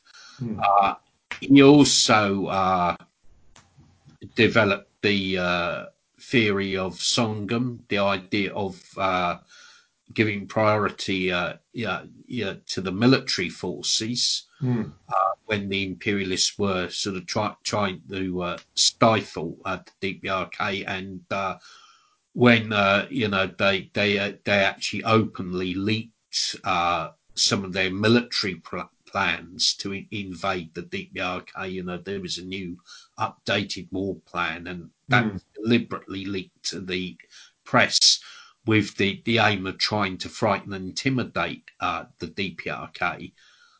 so you know, he put forward the the idea of strengthening uh, the military.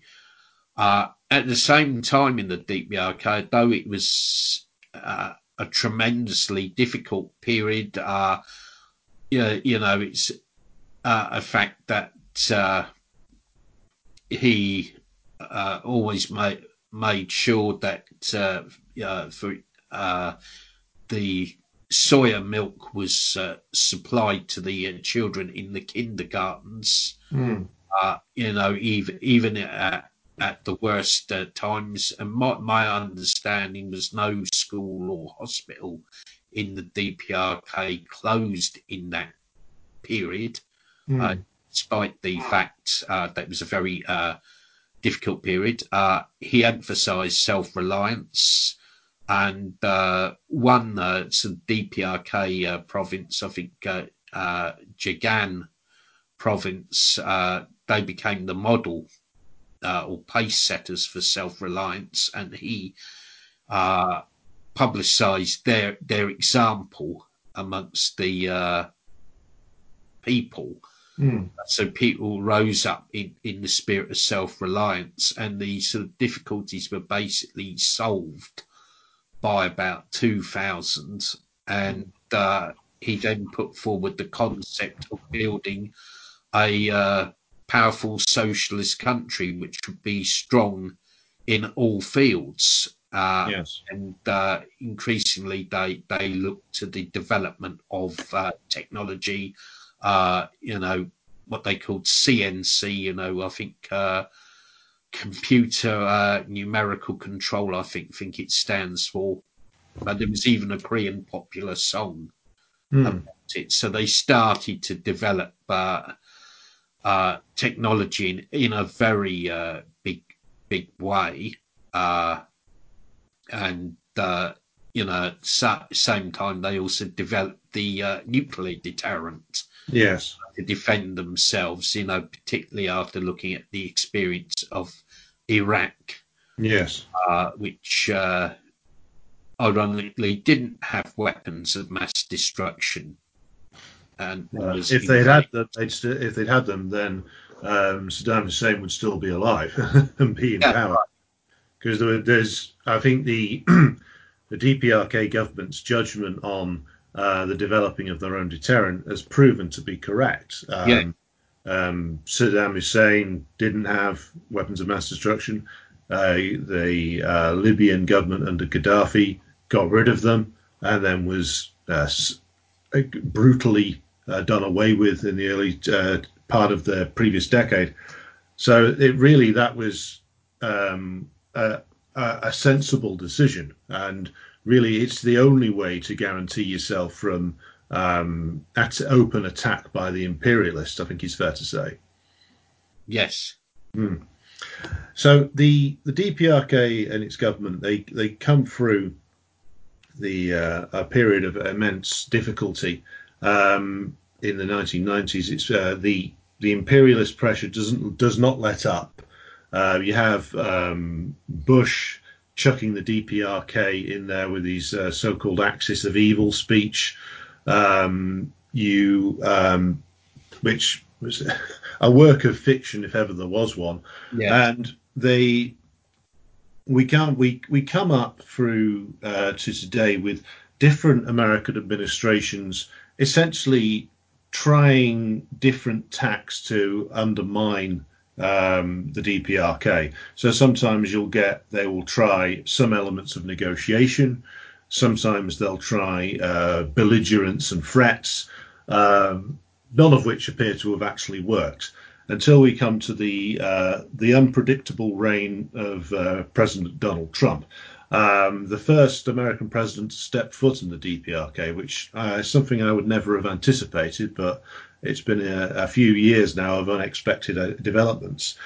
So, our, the the American approach to the, the the DPRK, regardless of whatever Trump says it is, um, or however genuine he may be in wanting to make some kind of final settlement, um, the imperialist system can't help but push for the destruction of any alternative. No matter what any American president actually says, they serve a system which aims for the, the liquidation of all forms of socialism and the the essentially return to uh, if not direct colonization, then hyper exploitation of all countries that try for genuine independence. So, what is the the state of play now in uh, the DPRK and their engagement with this uh, failed Trump peace initiative? How are they? What is your interpretation? How they're looking at this uh, going forward? So you have you know Trump saying, "Oh, I want to talk," then Bolton leaking things and saying, "Oh, we're going for the Libya model." What's the current state of play there with the, the DPRK's government, and st- how are they how are they seeing the relationship with uh, the imperialists, if there is any, and how are they seeing their own course forward at the moment? Right. Uh, well, uh, you know, I think you've uh, correctly uh, summed up uh, uh, Trump. He was very much a, a prisoner of his own state, of mm. his own military industrial complex, uh, which uh, meant that you know whatever his subjective uh, will uh, desire was or, or, idea was, you know, he was ultimately going to be constrained.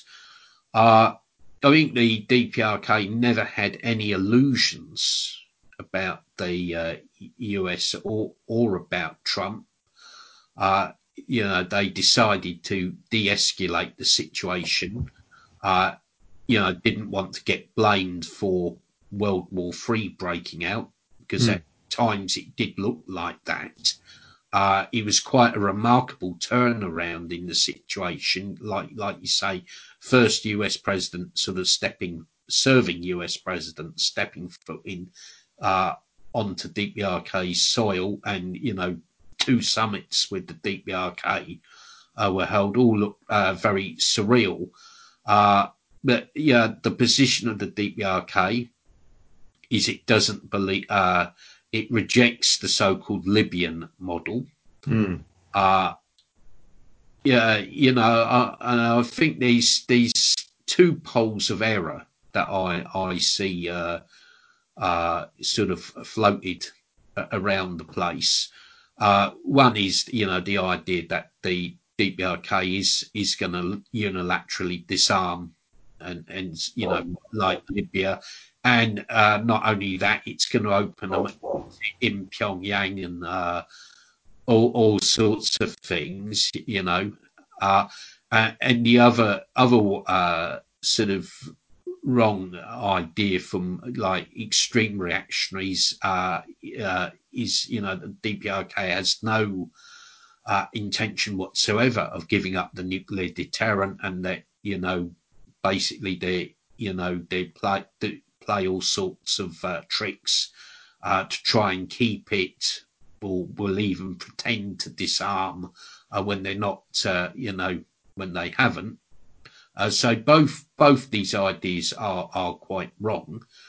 Uh, if the US ends its nuclear threat against the DPRK and its hostile policy against the DPRK, then the DPRK will enter into negotiations uh, with the US, but only under those uh, conditions.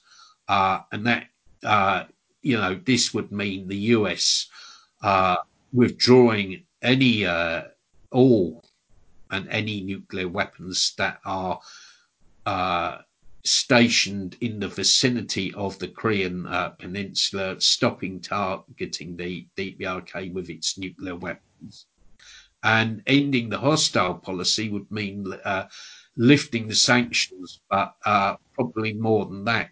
You, you, know that the various uh, psychological warfare me- weapons uh, that the US uh, has created, uh, you know, this whole mechanism of propaganda against the DPRK regime change would have to be abandoned mm. by by the US, and the US would have to develop relations with the DPRK in an honest way and uh, totally respecting the DPRK's independence. Hmm. The negotiations are uh, will can uh, and will take place, but only if those conditions are met. I suspect uh, Trump uh, promised uh, the DPRK all kinds of things. Hmm which he, he probably then realised he could not deliver. Yes, I mean the um, I think he probably, uh, as you say, um, made made dozens of commitments which um, the American um, imperial system is incapable of delivering on, um, or certainly Trump is not the man to face down the imperial bureaucracy in the in the United States. Uh, though I would struggle to think of anybody who could actually do that. Um, and what the um, big takeaway I, I, I, get from what you've been saying there is that essentially what the DPA, DPRK's position is that they want the US to negotiate them with them, sovereign state to sovereign state, not absolutely uh, that, that's yeah. correct. Yeah, not um, you know supplicant to master.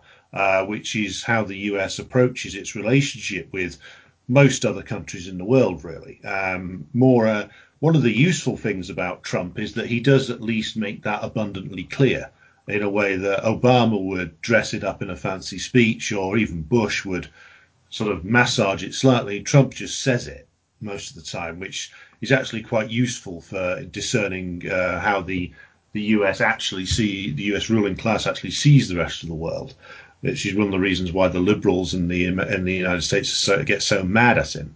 But I wanted just to um, sort of bring our discussion to a, a close by we haven't we, we, talked about the south of um, Korea, um, but there, it's often nowadays um, because it was, as you say, run by a very long for a very long time by quite a brutal militarist regime under Syngman Rhee.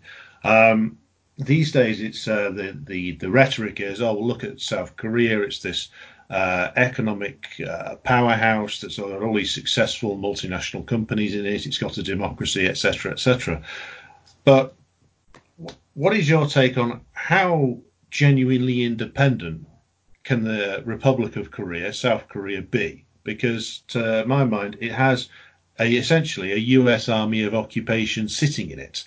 And its presidents are incredibly limited in their room for maneuver, especially with their relation in regard to their relations with both uh, foreign states and the relation to their own brother Koreans as well. So, what is your take on the actual state of the South Korea and um, what can the Korean the South Korean government's word really be worth much when there is um, a U.S. army with a bayonet at its back? Yeah, I mean, I think what, what you say is uh, absolutely correct. I mean, South Korea uh, is an artificial entity uh, which was really created by, by the US ban in the first place. Uh, some people don't like uh, KFA calling uh, the South Korea puppet regime, but that that's what it really is. in recent years, you've seen uh, the replacement of uh, the fascist dictatorships uh, with uh, a more liberal regime, the regime of Moon Jae-in, hmm. Uh, who is, you know, basically a liberal. Uh, so he's sort of distancing himself from some previous South Korean regimes, and you know he's held free inter-Korean summits with the DPRK, but uh, nothing has been, none of the agreements have been implemented. And the the thing is, the ultimate uh, uh, problem he faces uh, is, uh, you know, he's not in, in uh, an independent actor. Hmm. you know, he has to please the US. He can't do anything without the US uh, permission, and that that is uh, a very huge constraint. Mm. and he's not called for the end of the US occupation of South Korea. And at the moment, uh, Trump is trying to get South Korea to pay even more money for the US troops to occupy uh, South Korea. Mm. Uh, they they actually collect money from South Korea uh, for the US troops occupying it. It's it's like a, a form of old-fashioned colonial tribute. Yes, that's, that's, exactly what it is. We're expecting to send money back uh, to the uh, to the suzerain mm. state, very much like that. So yeah, I mean, uh, South Korea doesn't doesn't have in, independence, and it, mm. it's a major constraint on whoever come, comes to power there. Uh, and you know, so far we've never seen a, a, South Korean leader who, who has said, "Well, I want the US out of South Korea." Uh, you know, I think the US would actually prevent such a leader coming to power in South Korea. Yes, and also you have then also you have the South Korean state machine, which yeah. is built by the US, is filled with people who are, uh, uh, even on my more cursory readings, are uh, absolutely fanatical opponents of socialism, fanatical opponents of the uh, the DPRK, and have a vested interest in the in things remaining as they are, with the US occupying the country. And I think they, they so you have a, a president in Moon Jae-in who might genuinely want to sec- uh, secure lasting peace and joint development with the DPRK, but you have a machine around him and a machine beyond that in the United States, which is dedicated to the opposite.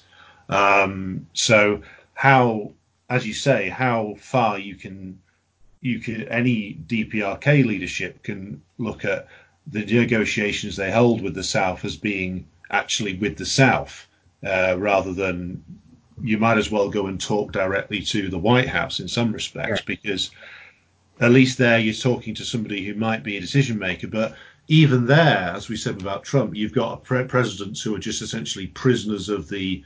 Well, Marx used to refer to the Prussian government as a, as a militarist clique. Um, I think that's very true of the Americans. You, it, the the government is it's an imperial system. It's a militarist clique which it holds its own civilian government essentially hostage uh, from time to time and is viscerally opposed to change, which does lead us to consider the as as we began this discussion about talking about you know propaganda and ideas of freedom. I think we in the, the Western world have a very deliberately distorted idea of what um, human freedom really is. Uh, I mean, it's um, there's an old phrase: um, if you want to understand what uh, oppression is, try sleeping in a doorway in the land of the free.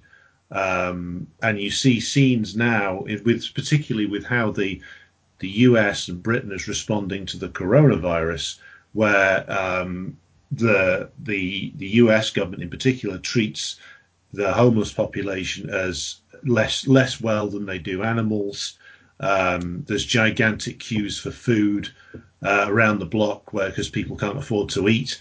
And it, all the things they said were are true about socialist states uh, in the propaganda, it turns out are true about capitalist states. So I think we're living in uh, the the looking glass has been reversed at the moment, Dermot, wouldn't you say? Yes, uh, very very much so. I mean, the whole uh, way COVID nineteen has been handled uh, by the uh, capitalist uh, countries has, has been disastrous. It's been chaotic and incompetent. Mm. the DPRK itself uh, managed to uh, avoid having cases of COVID 19 in the country by taking a number of very stringent measures at an early stage. Mm.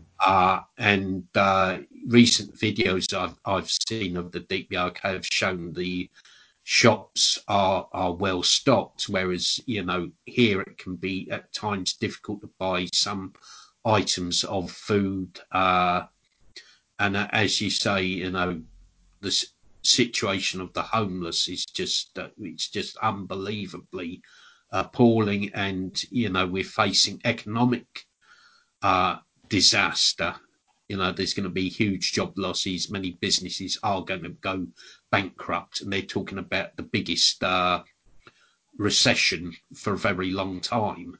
Hmm. so yeah i mean it is is a case of uh, you know it is the uh, uh, you know it's it's the reverse mirror base basically. The image uh, they've uh, promoted of socialism is actually uh, true of, of the uh, reality of capitalist societies. Yeah, I mean, you could if they ran a story saying uh, uh, Kim Jong Un orders uh, uh, Koreans uh, back to work despite deadly disease outbreak, people would shake their heads and marvel at the supposed barbarity of the communists. But that is exactly what Trump is ordering for the U.S. working class. It's go back to work and essentially die for the economy that, that's right. That that's very true. And I think in Britain there's a lot of pressure from some quarters to you know end the lockdown, people go back to work. Yeah, yeah. Uh, which leads me to the final uh, final point in our discussion today, which is we were talking about conceptions of freedom, conceptions of um, you know political liberty, etc.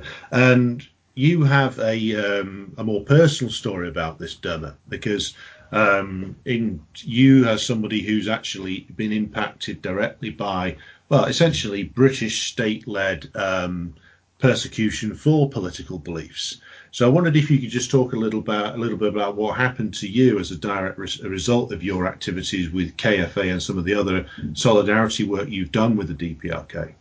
Right. Well, um, I, I, became KFA uh, delegate, uh, official delegate in 2001, and I've been involved uh, in uh, Korea Solidarity since the 1980s. And I uh, ha- had uh, got a job at the valuation office uh, in 1989. Uh, which is an executive agency of HM Revenue and Customs. Uh, and so I'd always kept the two roles separate. Uh, you know, I'd ne- never um, uh, used the workplace or any resources at the workplace for my uh, uh, my activities in support of the DPRK.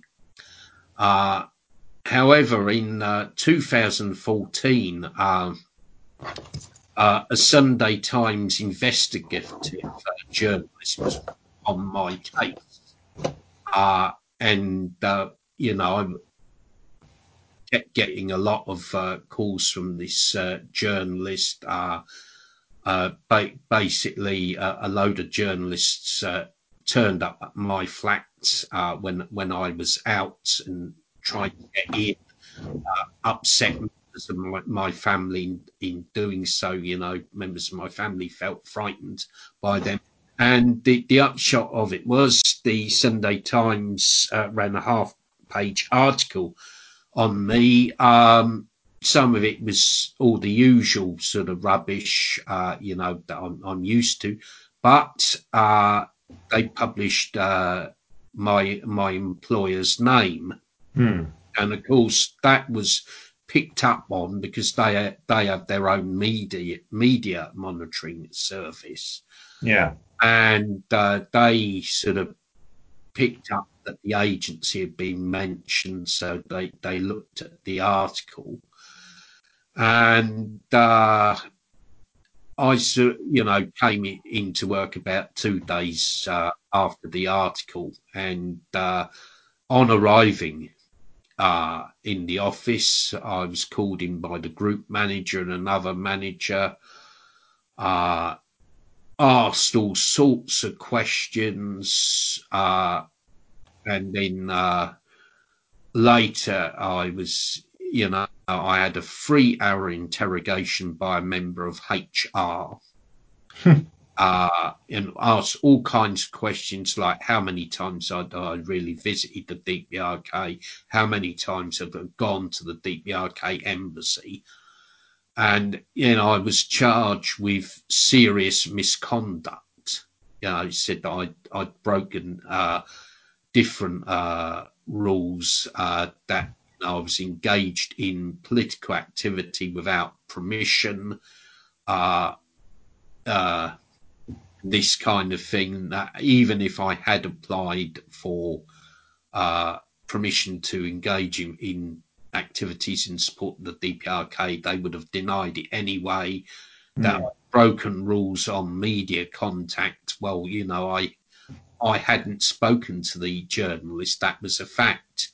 But you know, according to them, I'd, I'd broken uh, rules. As say, I was, uh, you know, I I appealed against the uh, the ruling, uh, but you know, I couldn't get anywhere. And they, as say, the charge was serious misconduct. So I was put on, I think, five year, can't remember, five year warning, but mm. I was told uh, that I had to resign as KFA official delegate, KFA chairman. I mm. had to resign or, you know, basically face the uh, sack. Uh, and as I say, I, I, I was actually in the PCS union. I was actually a rep at different levels, you know, within the office. Uh, yes. And even, even a national uh, rep. Uh, so, you know, supposedly I got help from PCS uh, from uh, uh, firstly from an SWP member who was an NEC member, mm. and uh, full timer who was a member of the Socialist Party. And he, he, was quite unhelpful. He said, "Oh, you should just resign." Mm. as as uh, you know, as KFA official delegate, you mm. know, he didn't want want to fight it at all. Uh, I took my case to the uh, Civil Service Appeal Board. You know, got nowhere there there uh, there. Uh, so ba- basically, uh, decided to cut my losses and run. I was able to sort of take early retirement. I had 25 years of service, hmm. Uh, so I was able to sort of get get out with a, a lump sum uh, and a, a pension. Uh, which in one way you could say was good because you know I knew they were going to sack me, hmm. uh, and I, uh, but in the other way, you know, it was a big, big loss of uh, income. Yeah, yeah. And, you know, as you say, uh, it just showed, you know, showed you what what rubbish uh, is that the idea you've got freedom of speech and association in this country because you, you haven't really. And when I hear about people talking about DPRK human rights, well, I, I wonder, you know, where where was my human rights in, in that situation? Uh, you know, it's a very, uh, it was a very bad situation. And at the moment, we, we have KFA members who are frightened to get involved because, you know, they fear you know, the same thing will happen to them at their workplaces. Yeah. So it's a way of intimidating uh, uh, the KFA and, you know, trying to shut down activity in support of the DPRK. Well, this is the um, this is the thing, isn't it? That the freedom in uh, so-called democratic capitalist societies is the freedom to participate in the incredibly limited uh, theatrics of bourgeois politics. Yes. Um, if you step outside of that, uh, even in the smallest way, especially if you step outside of that in, in support of or in solidarity with an officially designated enemy of the of the state, um, they will deprive you of your means of an income. They'll deprive you of the means to make a living if you challenge them too far on, or if you challenge the employers too far, if you step outside of the tacit or sometimes written agreements between the uh, the official trade unions and the and the employers and the government, you're denied the means of uh, making a living. I'm thinking, of course, of the um, all the blacklisted building workers and electricians in this country that um, was exposed a decade ago. Uh, that the employers and the government and corrupt union officials were blacklisting men who actually stood up for trade union rights on building sites. Where was their freedom of assembly and expression there? Um, it seems that the you are permitted up to a certain point to do things, but only up to the point that the the ruling class decides is acceptable for them. And you, Dermot, and many of the rest of us, by stepping outside of that, you become um, you become you, there is a blacklist that runs in this country. Uh, there is a secret police that runs in this country uh, that's as as tight in its operations as many of its uh, as many of its more openly totalitarian um, so-called enemies. Um, and I think this is one of the reasons why I run this channel um, is to give the counter narratives on countries like the DPRK and reflect it back into um, what uh, what our own conceptions are of uh, so-called freedom and democracy. Um, so, Dermot, I want to thank you for coming on the show today. It's been an illuminating discussion, and I hope that the the audience gets uh, gets as much out of it as I have in terms of seeing the broader picture and longer historical trends with regard to um, the DPRK and uh, the the kind of socialism that has been built there. If people uh, want to find out more about the uh, your work, Dermot, and the KFA's work, uh, where can they go to? Well, uh, KFA does a lot of work on the internet. Mm-hmm Uh, you can find UK KFA on uh, Facebook quite uh, quite easily. We we have a page with uh, about uh, six thousand uh, likes. we run two two websites. again, you can easily Google UK KFA, and there's the central KFA website